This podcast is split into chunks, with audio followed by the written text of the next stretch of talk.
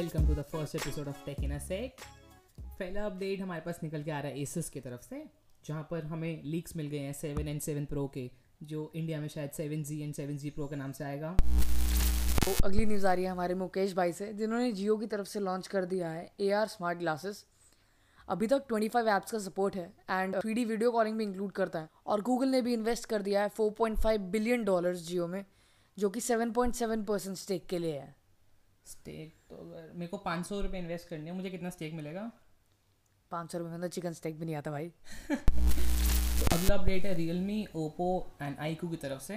तो iQOO एक brand है बाय वीवो एंड ये तीनों लॉन्च कर रहे हैं फास्ट चार्जर्स, बिकॉज हम सबको पता है they have the same parent company. And Realme and Oppo are coming up with 125 watt fast charging और iQOO का आ रहा है 120 वाट फास्ट चार्जिंग, जो 15 मिनट में 4000 mAh को फुल चार्ज कर सकता है।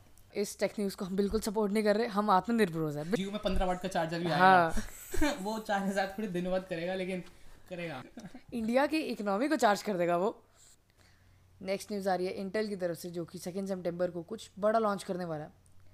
हम एक्सपेक्ट कर रहे हैं कि अपने 10 नैनोमीटर बेस्ड प्रोसेसर लॉन्च करेगा, जो कि टाइगर लेक प्रोसेसर्स होंगे एंड काफ़ी टक्कर देंगे AMD के 4000 सीरीज़ प्रोसेसर्स को, जिन्होंने लेटली बहुत मार्केट कैप्चर कर रखा है इंटेल का।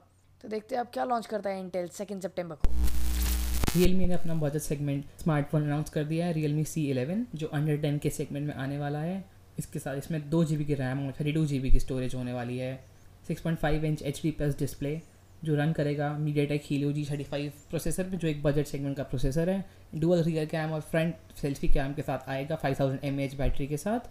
और इसका प्राइस रहने वाला है ₹7500 और सेल पे जाएगा 22 जुलाई को फ्लिपकार्ट पे।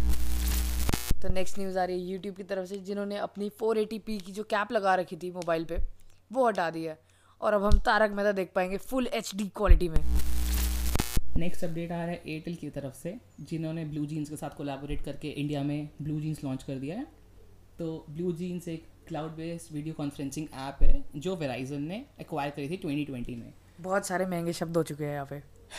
क्लाउड बेस्ड वेराइजन US का एयरटेल है और इसमें आप तो 50,000 पीपल ज्वाइन कर सकते हैं एक बारी में। और इसकी सब्सक्रिप्शन कॉस्ट US में $9.99 से स्टार्ट हो जाती है पर मंथ, और इंडिया में अभी ये फ्री ट्रायल बेसिस पे स्टार्ट हो गया। Let's see how it goes. And ये डायरेक्टली कॉम्पीट करेगा जियो की रिसेंटली लॉन्च वीडियो ऐप के साथ जियो मीट।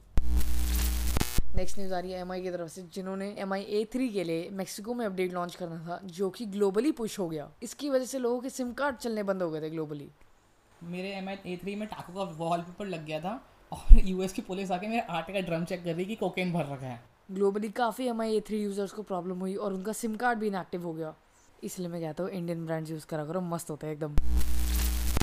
वीवो ने लॉन्च कर दिया अपना X50 और X50 Pro, जो कि स्टार्ट होता है 34,990 की प्राइस से। X50 में देखने को मिलता है 730 प्रोसेसर और 8 GB की रैम एंड X50 Pro में मिलता है हमें 765G प्रोसेसर स्नैपड्रैगन से और 8 GB की रैम।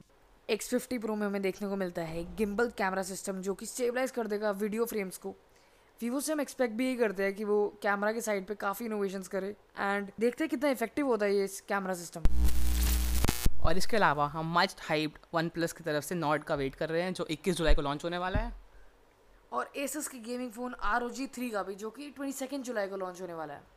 इन दोनों फ़ोन्स का हम इन डेप्थ एनालिसिस और रिव्यू करेंगे नेक्स्ट वीक के पॉडकास्ट में, जो कि आने वाला है 24 जुलाई संडे को।